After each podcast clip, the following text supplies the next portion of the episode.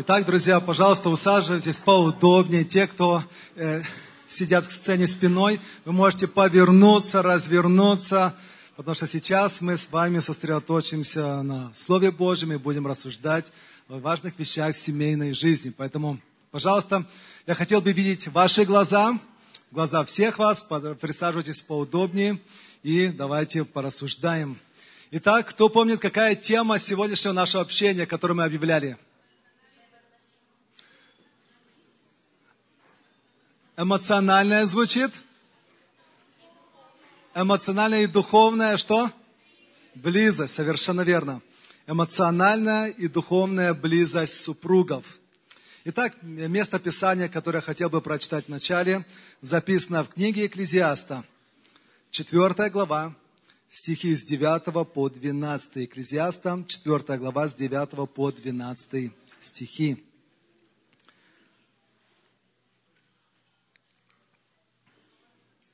Двоим лучше, нежели одному, потому что у них есть доброе вознаграждение в труде их. Ибо если упадет один, то другой поднимет товарища своего. Но горе одному, когда упадет, а другого нет, который поднял бы его. Также, если лежат двое, то тепло им, а одному как согреться? И если станет преодолевать кто-либо одного, то двое устоят против него и нитка, втрое скрученная, не скоро порвется. Близость супругов.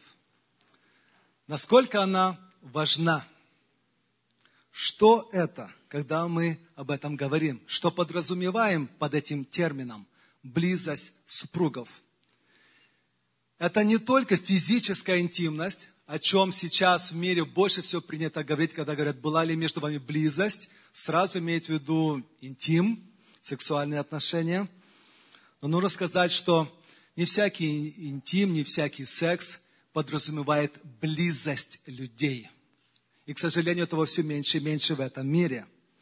Настоящая близость – это нечто намного, намного большее. О чем мечтают молодые люди, когда вступают в брак? Когда девушки выходят замуж, парни женятся. Не только об интимной близости. Они вступают в брак, чтобы иметь спутника жизни, друга, человека, с которым можно разделить судьбу, с которым можно вместе пойти по жизни, на которого можно опереться и который тебя не подведет. По какой причине многие молодые парни после 25, которых мы так уже часто некоторые знаем, и говорим, ну когда ты уже женишься, женишься, они до сих пор не женятся. Почему? По той же самой причине. Они хотят быть уверены, чтобы не ошибиться, чтобы ту, которую они найдут, именно она была для них самым настоящим, близким человеком на всю жизнь. именно вот это заставляет их быть осторожными и не спешить. Все мы этого хотим. Давайте еще раз посмотрим на этот текст. Преимущество близости двух людей. Если упадет один, то другой поднимет, согреет, поможет устоять. Обращайте внимание на эти глаголы. Поднимет, согреет, поможет устоять. В жизни каждого из нас бывают такие периоды, когда мы не на высоте, мягко скажем. Периоды трудностей, может быть, когда мы проявляем слабость, неудачи, где-то спотыкаемся. Эмоциональная и духовная близость в браке означает, что ты можешь даже и в такие периоды рассчитывать на поддержку, понимание своего супруга. И даже тогда, когда ты неважно поступил, тебя все-таки ободрят.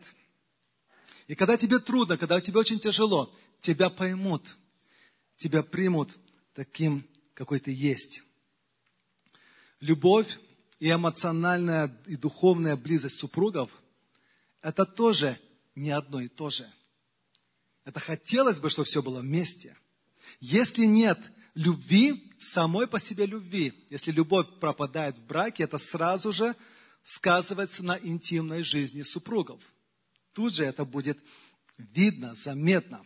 Но может быть в жизни и так, что может быть любовь и духовная близость. И духовные отношения высокие. Но посередине пустота, не хватает эмоций. Нету эмоциональной связи. Оба верят в Бога, оба ходят на собрания, оба имеют страх Божий, оба верны друг другу, заботятся, поддерживают, но нету connection, нету вот этого духовного тепла. Они как, как бы рядом всю жизнь, но в чем-то человеческом не вместе. Нету именно вот этой эмоциональной части. Может быть и так, что есть любовь, есть эмоциональная связь, есть эмоциональная близость, но духовно кто-то из супругов отстает. Или, может быть, даже вообще неверующий. Неплохой, хороший человек, замечательный муж или замечательная жена, но вот о духовном мы не можем поговорить. Это отстает. А может быть и так, что у людей есть только любовь, и это все. Хотя ничего другого больше нету. Приходилось видеть так, что человек терпит, живет с чем человеком, который не получает ни тепла, ни даже уважения, но все равно верны этому человеку. Это редко, но тоже бывает. Что такое любовь? Любовь – это глубокая посвященность себя другому человеку. Есть примеры, которые люди любили всю жизнь, практически не получая ничего взамен. Но это очень крайне редкие примеры. Здесь, в этом тексте, который мы прочитали, говорится, и нитка втрое скрученная не скоро порвется. Чем больше есть вот этих связей, тем крепче отношения. И в идеале, в наилучших условиях, в браке супругов должно объединять все. И интимная любовь, и эмоции, и духовное единство. Чтобы была полная гармония, должно быть сочетание всех троих. Как человек состоит из духа, души и тела – так и на всех этих трех уровнях очень важно, чтобы между супругами была полная связь, соединение и гармония. Это то, к чему все мы должны стремиться. Сегодня мы поговорим с вами только о двух составляющих, только об эмоциональном и духовном единстве. Хотя они все важны. И мы начнем с эмоциональной близости, по-английски emotional intimacy что это. Это интересная вещь, которая находится посередине между физической близостью и духовной близостью. Это вот эта душевная, эмоциональная близость.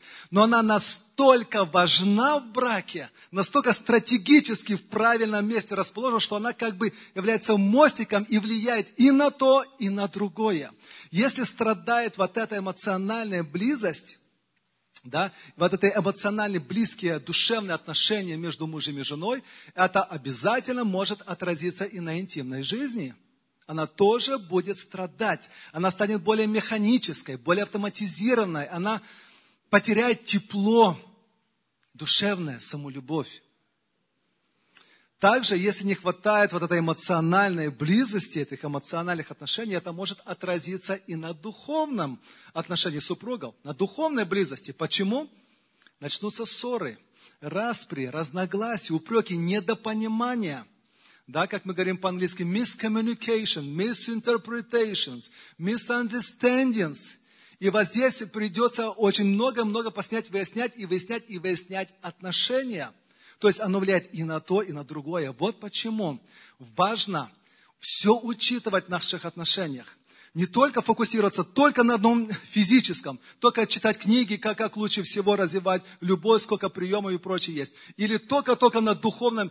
Не, всему нужно равномерно, равномерно уделять внимание. Итак, что же такое эмоциональная близость? Она начинается между Э, молодыми людьми еще до брака, когда они только познакомились, когда они начинают открывать свой мир другому человеку. И в основе этого действительно открытие внутреннего мира другому человеку. И когда они только знакомятся, парень и девушка делятся своими взглядами на жизнь, делятся своими интересами. Мне довелось примерно сочетать более 60 пар. С каждой из них проводил беседы, общение, как они познакомились, разные истории знакомства. Но, как правило, в большинстве случаев они где-то как-то оказались вместе, что-то произошло или в одной машине, или где-то какой-то отрезок, который свел их, и они разговорились. И они где-то начали говорить друг другу о себе. И вот когда они начали разговаривать, только чуть-чуть приоткрывать себя, вспыхнула вот эта искра. Потом дальше больше, больше, больше. Чем больше они делятся своими взглядами на жизнь, тем более делятся интересами, они видят сходство, то, что их объединяет. И это, в свою очередь, а, порождает другой, более глубокий и дальше, дальше интерес, пока они не принимают решение посвятить себя друг другу. Если отношения развиваются, это выходит на более глубокий уровень когда человек рассказывает уже свою историю. Бывает и по-другому. Бывает, что с первого раза рассказывает историю. Это более редкий случай. Но в основном так, идет от малого к большему. Он говорит о своем прошлом. И это очень важно, потому что люди собираются посвятить друг другу жизнь. И ты приоткрываешь немного себя другому человеку. Без этого нельзя. Это вопрос доверия возрастание в доверии. Без доверия не может быть отношений, без доверия не может быть брака. И это доверие возникает тогда, когда я начинаю делиться – Приходилось ли вам быть в какой-то компании, может быть, даже в молитвенной группе, все так ведут, все хорошо, все хорошо, как у вас дела, все хорошо. Потом проходит чуть-чуть время, привыкнут друг к другу, потом кто-то что-то скажет о себе, сделает этот первый смелый шаг, приоткрой, скажет о себе больше, чем другие. И вот эта откровенность одного порождает одного, другого, третьего, четвертого, и все становятся чуть более откровенными, более открытыми, и они дорожат вот, этим, что, вот этим огоньком, который вспыхнул между ними. Так и между молодыми людьми.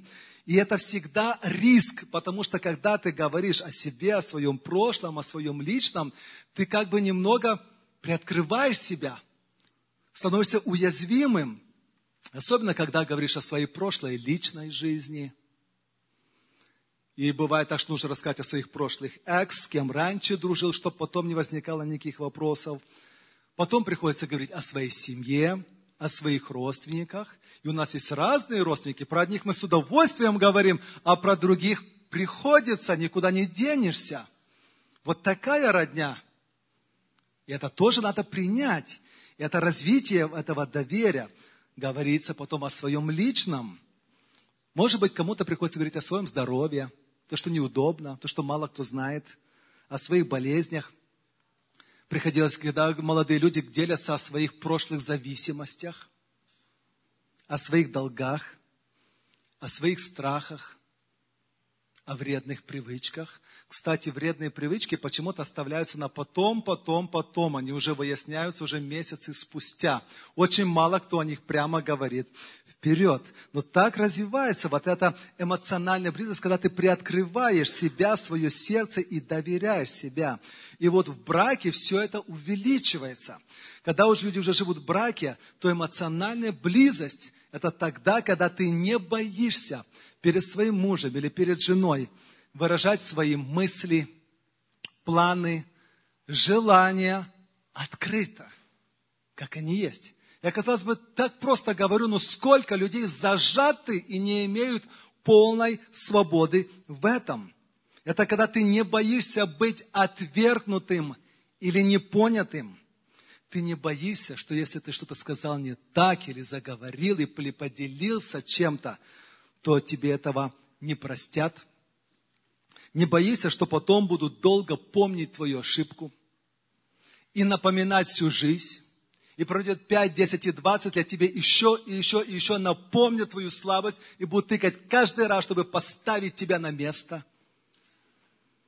Эмоциональная близость в браке – это способность на конструктивный диалог в сложных, больных темах.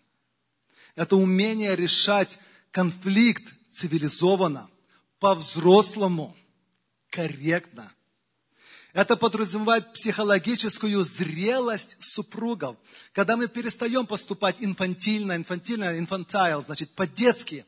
Все, вспыхнул, я прекращаю, я выхожу, я бросил, я, мне это не получается. Я, я ухожу со сцены, все, я закрываюсь. It's fine, I'm leaving.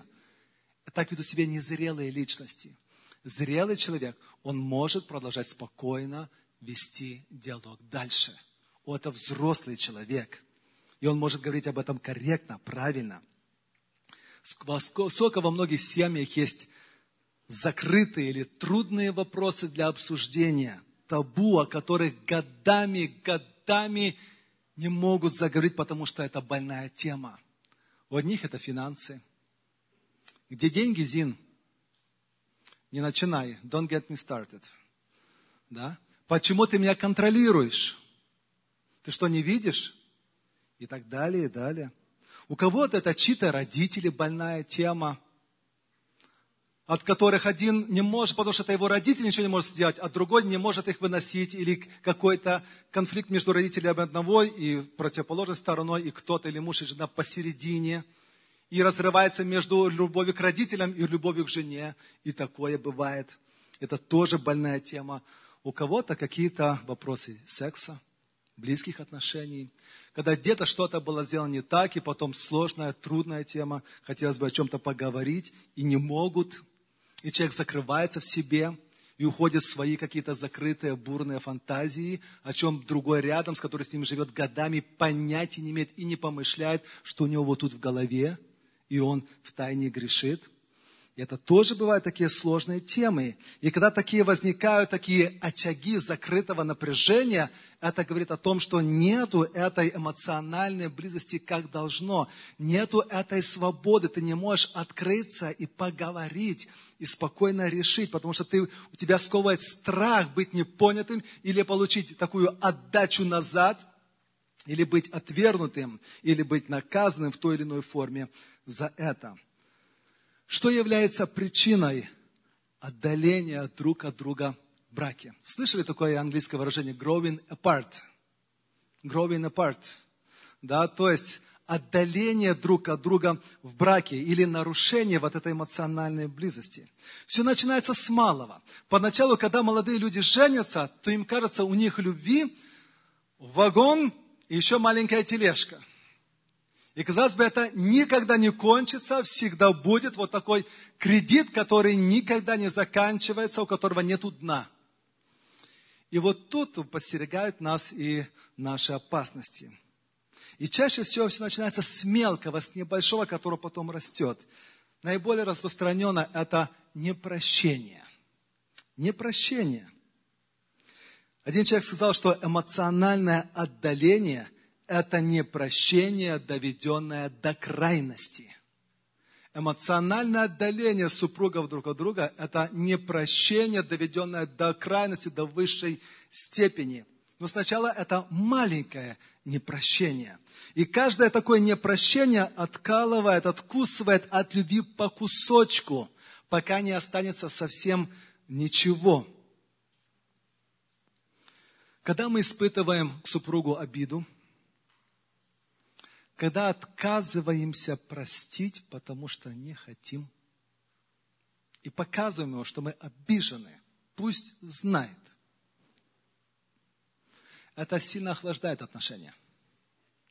Да, они потом опять могут опять вернуться, опять возгреться, но холодок прошел. А если потом следующий? Обида и связанное с ней непрощение – это взаимосвязанные вещи. Они порождают со временем – все больше и больше равнодушия, удаленность. Сначала это как холодок проходит, но потом, если его много, если мы за этим и следим, оно накапливается. Вся проблема в накапливании.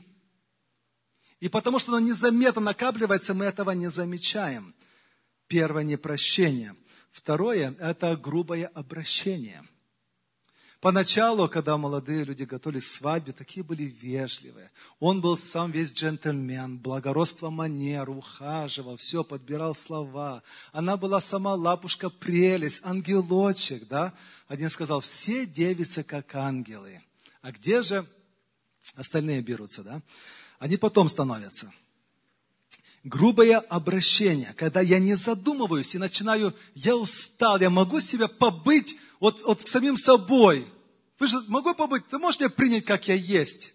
Да, unless it hurts, если только это не ранит другого. Вот в чем проблема. Да, ты можешь быть собой, но почему другой должен терпеть? И, и когда это кого-то оскорбляет или унижает, когда я не задумаюсь о своем отношении к супругу, что это наши отношения могут с легкостью испортиться. Невежливость, резкость, нетактичность. Все это наносит сердцу раны. Поначалу они, эти раны, маленькие шрамики, совсем незначительные, как царапины.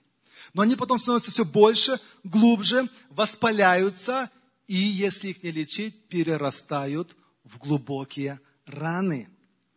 Послание к Ефесянам, 4 глава, 31 и 32 стихи мы читаем. «Всякое раздражение и ярость, и гнев, и крик, и злоречие со всякой злобою да будут удалены от вас. Но будьте друг к другу добры, сострадательны, прощайте друг друга, как и Бог во Христе простил вас». Как вы думаете, это относится к семейной жизни? Я не буду говорить, поднимите руки, кто кричит дома. Не буду. Сегодня у нас прекрасный, хороший вечер. Но это все тоже охлаждает. Помните, что ваша половинка – это дар от Бога, которым вы должны ценить и дорожить. Итак, первое – непрощение, второе – грубое обращение, третье – недостаток усилий. И тут я должен признаться, что, дорогие братья, это чаще относится даже к нам, мужчинам – мы часто склонны недооценивать ситуацию или преуменьшать до тех пор, пока не будет поздно. Если нас спросит жена о чем-то, что или делает замечание, мы не спешим выполнять. Почему? Часто не все мужчины, но многие по природе ленивы. Вот трохи ледачі. Понимаете? И, но она еще ж не кричит, еще же не выходит из себя. Знаете, как вот наши дети. Пока мама говорит просто нельзя, нельзя, нельзя, еще можно чуть-чуть. А вот когда он, ну так бы сразу сказала. Да? Вот так, а мы же так само поступаем? Откуда наши дети учатся, да? Вторая половина видит, что нельзя достучаться, что не доходит. Или начинает уже давить и кричать, чтобы, чтобы достучаться, или просто делает, становится равнодушной. А зачем? когда без толку, когда нет реакции. Если бы любил, то была бы реакция. Такая логика. Если этой реакции нету, то нам кажется, что все у нас в браке прекрасно. Любовь никуда не уйдет. Поэтому и смысла прикладывать особых усилий нету. Недостаток времени. Мы очень заняты собой, делами, работой, детьми даже – мы настолько бывает заняты семьей, то есть в общем household, как дети, хозяйство, все, темп жизни, что нет времени для задушевного разговора с женой, с супругой. А он так нужен. Простой, человеческий, душевный разговор между мужем и женой. Вы знаете, что вот эта эмоциональная ниточка, которая вспыхнула поначалу, когда была дружба, ханимун первые месяцы, со временем из-за этой суеты она где-то может потеряться, порваться. Вроде бы рядом, вроде бы как вокруг друг друга крутитесь, вертитесь, заняты общим ритмом. Но потом, когда все дети ушли, вы оказались одни, вам не о чем поговорить. Вы заметили, что где-то вы отдалились друг от друга, и вам нужно где-то как-то искусственно поговорить. Не, в постели все как обычно, а вот поговорить, поговорить где-то уже и общих интересов нету. И много чего вот это пропало друг между другом, какая-то отдаленность появилась. Суета увлекает и отдаляет нас все дальше и дальше. Когда брак перестает быть приоритетом для каждого из супругов, для любого из супругов, это сразу становится заметно другому. И тогда тот другой начинает замыкаться на себе, в такой safety mode – Четвертое. Жизнь в телефоне. Так бы это назвал. Жизнь в телефоне. Кто-то живет в телефоне? Бывает, случается, да? Запрыгиваем, заныриваем туда. Мы не замечаем, как эта штука приковала нас, как она выталкивает. Многие сначала хотели до конца быть на flip phone, на фон, да, на брик-фон, да, на вот этих простых, примитивных, но жизнь тебя заставляет, заставляет, чтобы ты себе купил нормальный, обычный смартфон, а в котором без, бездна возможностей. И так тут то проверяешь, что-то и посмотришь со стороны. Человек с умным видом смотрит в экран, а глянешь в экран, а там пустота. Пустота, пазл. Ничего особенного такого нету. Но ты не замечаешь, как время проходит очень много. Интернет создает вокруг каждого человека свой бабл. Такой искусственный, такой воздушный шарик вокруг твоей головы. И вы рядом, но у каждого такой свой шарик, своя такая виртуальная реальность, свой такой искусственный мир, в котором мы погружены. И так, время от времени отвлекаемся, ну как, что дела, там завтра готов обед, как билы заплачены, что там детей отвели, нет, на собрании уже про ад и на спевку, ну хорошо, пока. И опять назад в свой бабл. Google и социальные сети подыгрывают нам. Там такие алгоритмы, что вычисляешь, что вам нравится, и то вам и подают.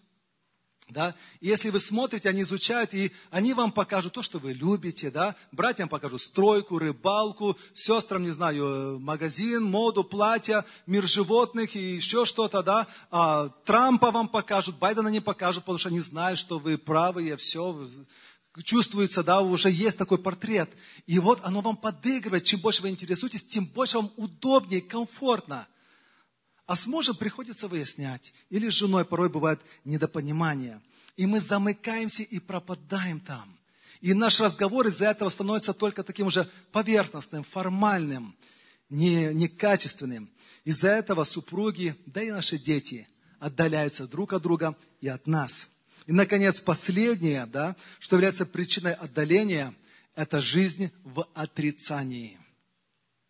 Жизнь в отрицании – когда отношения только начинают давать трещину, мы закрываем глаза. Думаем, это пройдет само собой, что будто проблемы и не существует. Мы начинаем жить в отрицании, мы не хотим этого признать, потому что это фактически признать мои недостатки, а я не готов их признать. Потому что я не готов меняться. Я буду до конца наставить. Наоборот, это вы все не правы, это ты, женушка, не права, это вы, детки, не правы, но я прав. Откройте глаза, как раз все с точности да наоборот. И это люди искренние, они не видят. Однако наше отрицание наших проблем не решает. Итак, хватит о грустном. Я нарисовал картину, куда оно идет, к чему оно может привести, из чего состоит. И если мы честны, то где-то в той или иной степени мы можем себя в этом найти. Но наша главная цель не обнаружить все это и остаться вот так вот с опущенными руками. Нет, наша главная цель – работать над браком, работать над семейной жизнью, улучшать нашу любовь, чтобы она горела и была лучше. Мы читаем Книга Песни песней, 8 глава, 7 стих. Большие воды не могут потушить любви, и реки не зальют ее. Не могут потушить, не могут залить. Здесь любовь сравнивается с огнем. Как? Ну как сделать так, чтобы прожить всю жизнь, и этот огонь горел? Посмотрите на свечки, которые на вашем столе. Видите, насколько огонек хрупкий. Достаточно дунуть сильно, и все, его не будет. Сверху может пойти дождь, его потушит. Даже в конце концов парафин может закончиться и не стать. И поэтому, что нужно для сохранения огня, то нужно и для сохранения любви. Во-первых, оберегать. Оберегать от всего того, что я сказал выше. Сохранять. Но мало оберегать огонь, надо еще его подкладывать дровишки. Его надо питать, надо вкладывать в наши отношения. Друзья мои, nobody is perfect. Нету замечательных, идеальных пар. Мы хотели бы найти на земле людей, которые вот, вот, вот эта пара, вот Авдеевы, вот Павел и Наташа, оце вони, все, вот как они берут, я к примеру, да, да, но все мы обычные люди – все мы обычные люди и делаем ошибки. И я хочу сказать, что никогда, никогда, сколько бы вы ни прожили, не поздно меняться, не поздно восстанавливать, не поздно начинать заново. Я, приход... я видел примеры, когда люди уже в возрасте, но не осознав все, работали над своим браком, поворачивались друг к другу, начинали заново и достигали прекрасных результатов. Я знаю одну семью, которая проснулись в своем браке уже после 50. Уже дети выросли, потихонечку начали жениться. Они вот, была физическая близость и была духовная близость. Сосоверующие были члены церкви. А посередине вот была пропасть. И так они сосуществовали духовно рядом. И дети, детей рождали. Но потом после 50, когда она сильно заболела, и он ухаживал за ней. И вот во время этого момента что-то проснулось между ними, вот эта искра, она зажглась. Она говорит, я увидела его другими глазами. Я до этого прожила с ним где-то около 30 лет, а сейчас я его другим увидела. Как его недооценивала раньше. То же самое и он ее по-другому увидел. Друзья мои, неужели нужно дойти до последней точки, до грани, чтобы заново открыть друг друга для себя? Но это стоит делать. Я побуждаю вас к этому. Что нужно, чтобы развивать эту эмоциональную близость? Первое. Не копить обиды. Сказать им волевое «нет». Так хочется. Почему? Потому что себя жалко. И тут меня обидели. И вот справедливо же, ну вот обостренное чувство справедливости. И мы их складываем, складываем, складываем, эти обиды. Нужно научиться прощать. Прощать даже тогда, когда у вас не попросили прощения. Христос сказал, прощайте, как и Отец ваш Небесный простил вас. Если не будете прощать, и вам не простит Отец Небесный согрешений ваших. Прости им, ибо не знают, что творят. Увидеть ценность супруга, супруги. Вот этого часто не хватает. Мы привыкаем, и вот жена должна варить, должна убирать, детей рожать, все вокруг, да, как такой элемент мебели, она само собой должна, и она как-то от рутины обесценивается. Как вот слова, порой от чрезмерного употребления обесцениваются некоторые слова, так и мы к людям привыкаем, из-за привычки, рутины, суеты обесцениваются тоже. Посмотреть по-другому на свою жену, на своего мужа. Да, он не говорит вам «люблю», как часто, да, он не такой романтичный, но он может доказывать свою любовь вставая каждый день в 4-5 утра, идя работая под дождем, под снегом на морозе, рискуя собой в этих трафиках, ведя огромный трак по снегу, каждый раз душа в пятки уходит, что может не вернуться или в кувет съехать. Да? Это тоже любовь, мужская любовь, может быть скупая на слова, но она показывается делами, ради кого он эти все жертвы. Ради любви к семье. Увидеть ценность человека, научиться благодарить. Опять из-за того, что мы все принимаем как должно, мы перестаем благодарить, перестаем говорить большое, просто thank you. За малейшее. Она должна делать. А если не делать, а почему не убрано, а почему не сделано, почему не помыто, а почему не поглажено, не приготовлено, а где моя рыбашка, я сегодня жене говорил. Должна появиться рубашка. Друзья мои, научиться благодарить за вот эти мелочи, говорить спасибо, напоминать себе об этом – научиться служить. Научиться служить и для другого. Вот эти маленькие, может быть, услуги, они, как они важны. Проводите больше времени. Его никогда не будет. Но сегодня же вы захотели оказаться на этом вечере? Разве не были заняты? Но вы нашли, перестроили все и пришли. Вот так на следующей неделе тоже сделайте друг для друга время. Хотя бы полтора часа, но хотя бы час. Захотите, найдете. Приоритеты показывают, что нужно. Проводите больше времени. Нельзя достичь эмоциональной близости без общения друг с другом. Не будет. Это закон физики. Математика, как угодно. Не будет. И последнее – Нельзя давать, забывать давать человеку свободно себя реализовывать. Некоторые из нас, особенно мужчины, настолько любят привязывать себе вторую половину, никуда. Куда? А дети? А дом? А убрано? А сделано? Куда? Зачем? Вот вроде бы любовь, забота, но привязанный человек. У некоторых мужья привязаны. Был парень и там, и там трудился, женился, исчез, стал бледная тень. У человека потенциал, талантливый, да? Нема. Каждому из нас Господь дал вот этот дар, вот эту искру для служения. И в настоящих здоровых отношениях муж дает жене развиться, а жена дает развиться мужу. Для Господа оба расцветают и радуются от того, что, муж, жена, что жена трудится, а жена от того, что муж реализует свои таланты, свой потенциал. Это очень и очень важно. Итак, это эмоциональная близость. Но в заключение хотел бы несколько сказать слово о другой близости, о духовной. Не подумайте, что она не важная. Я несколько раз так говорил, что вот в центре, вот от эмоционально все зависит. И вот были люди, у них было физическое и духовное, и вот у них были почти несчастливы. Это крайние случаи. Но я вам хочу сказать другое. Без духовной близости,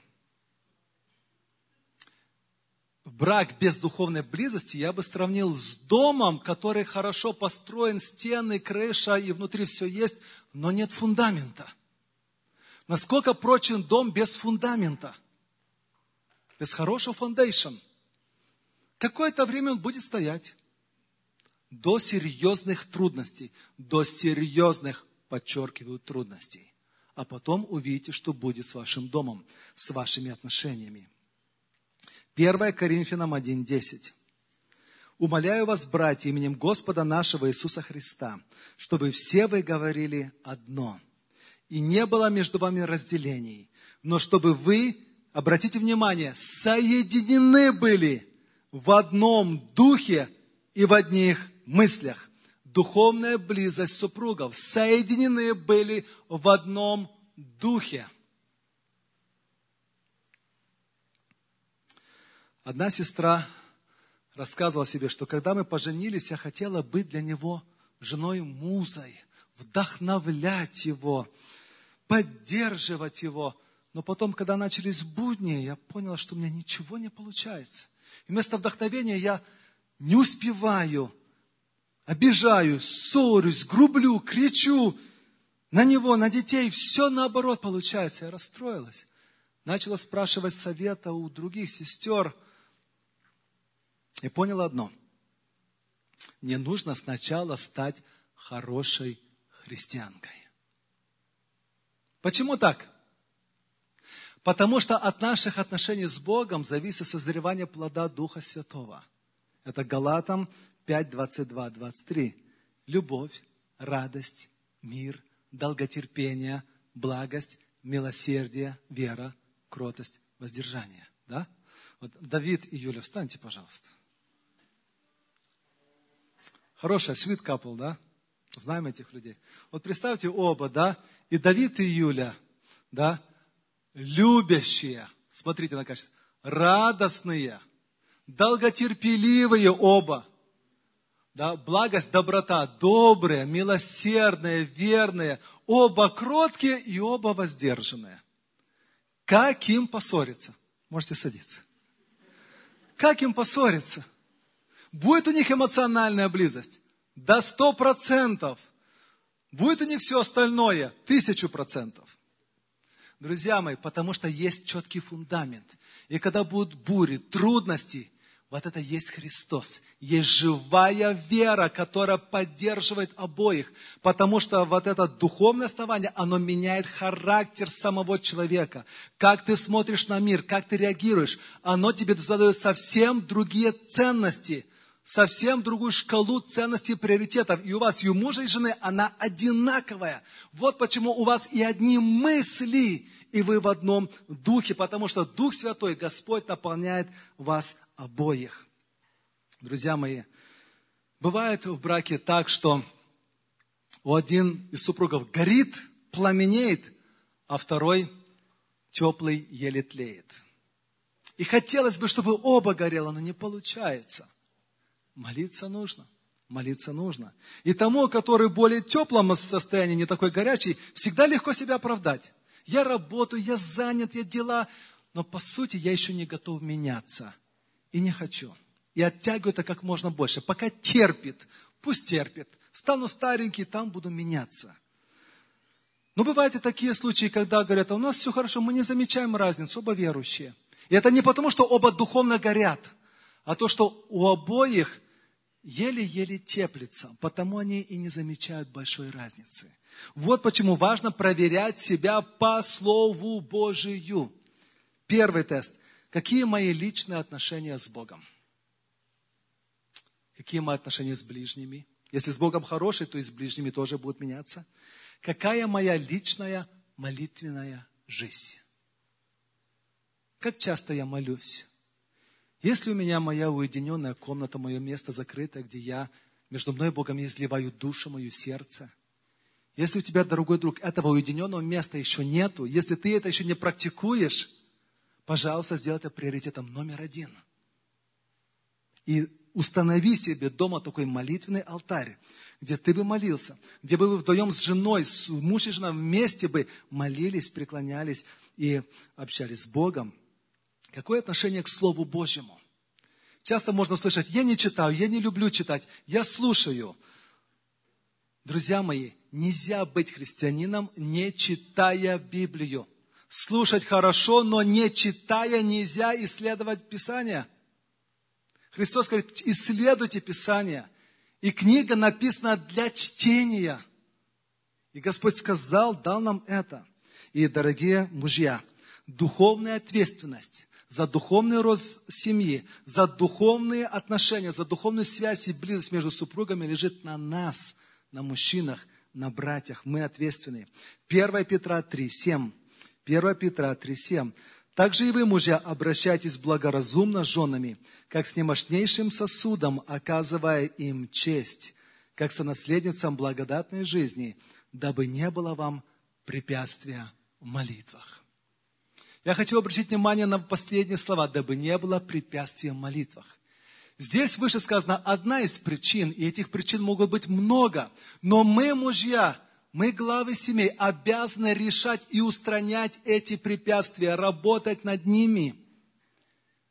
На нас Писание полагает первую ответственность.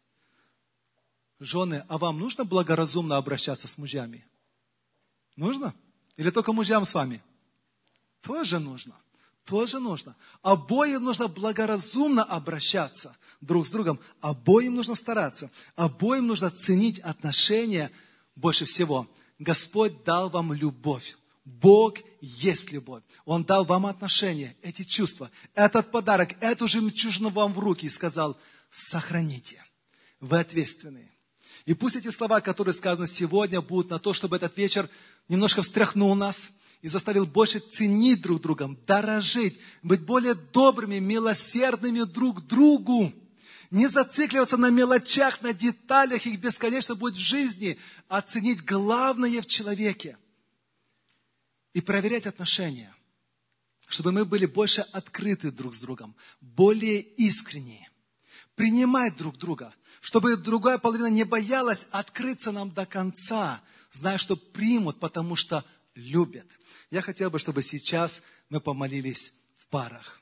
И чтобы, может быть, вышли со своих мест, кому не хватает, чтобы здесь, может, встали. И мужья с женами вместе помолились об отношениях. Может быть, кому-то надо сказать, прости, дорогая жена, я осуетился, заработался. Нужно больше уделять время друг другу. Может, где-то жене нужно сказать, прости, дорогой муж, не всегда давал тебе женской теплоты и ласки. Можно сказать благодарю, спасибо тебе, дорогая жена. Спасибо, муж, за твою заботу, за твой труд. Я не всегда тебя ценил так, как надо. Я очень благодарен, что ты у меня есть. Не знаем, сколько мы будем друг с другом, но дорожите каждым днем, что вы вместе. Поблагодарите и вместе попросите, чтобы Бог дал больше любви в ваших отношениях, и чтобы у вас была и физическая, эмоциональная, и духовная близость на благо семьи, на благо вашей любви, ваших отношений во славу Господа. Аминь. Давайте встанем, помолимся. Прошу, чтобы каждая пара вместе помолилась, а, встала отдельно.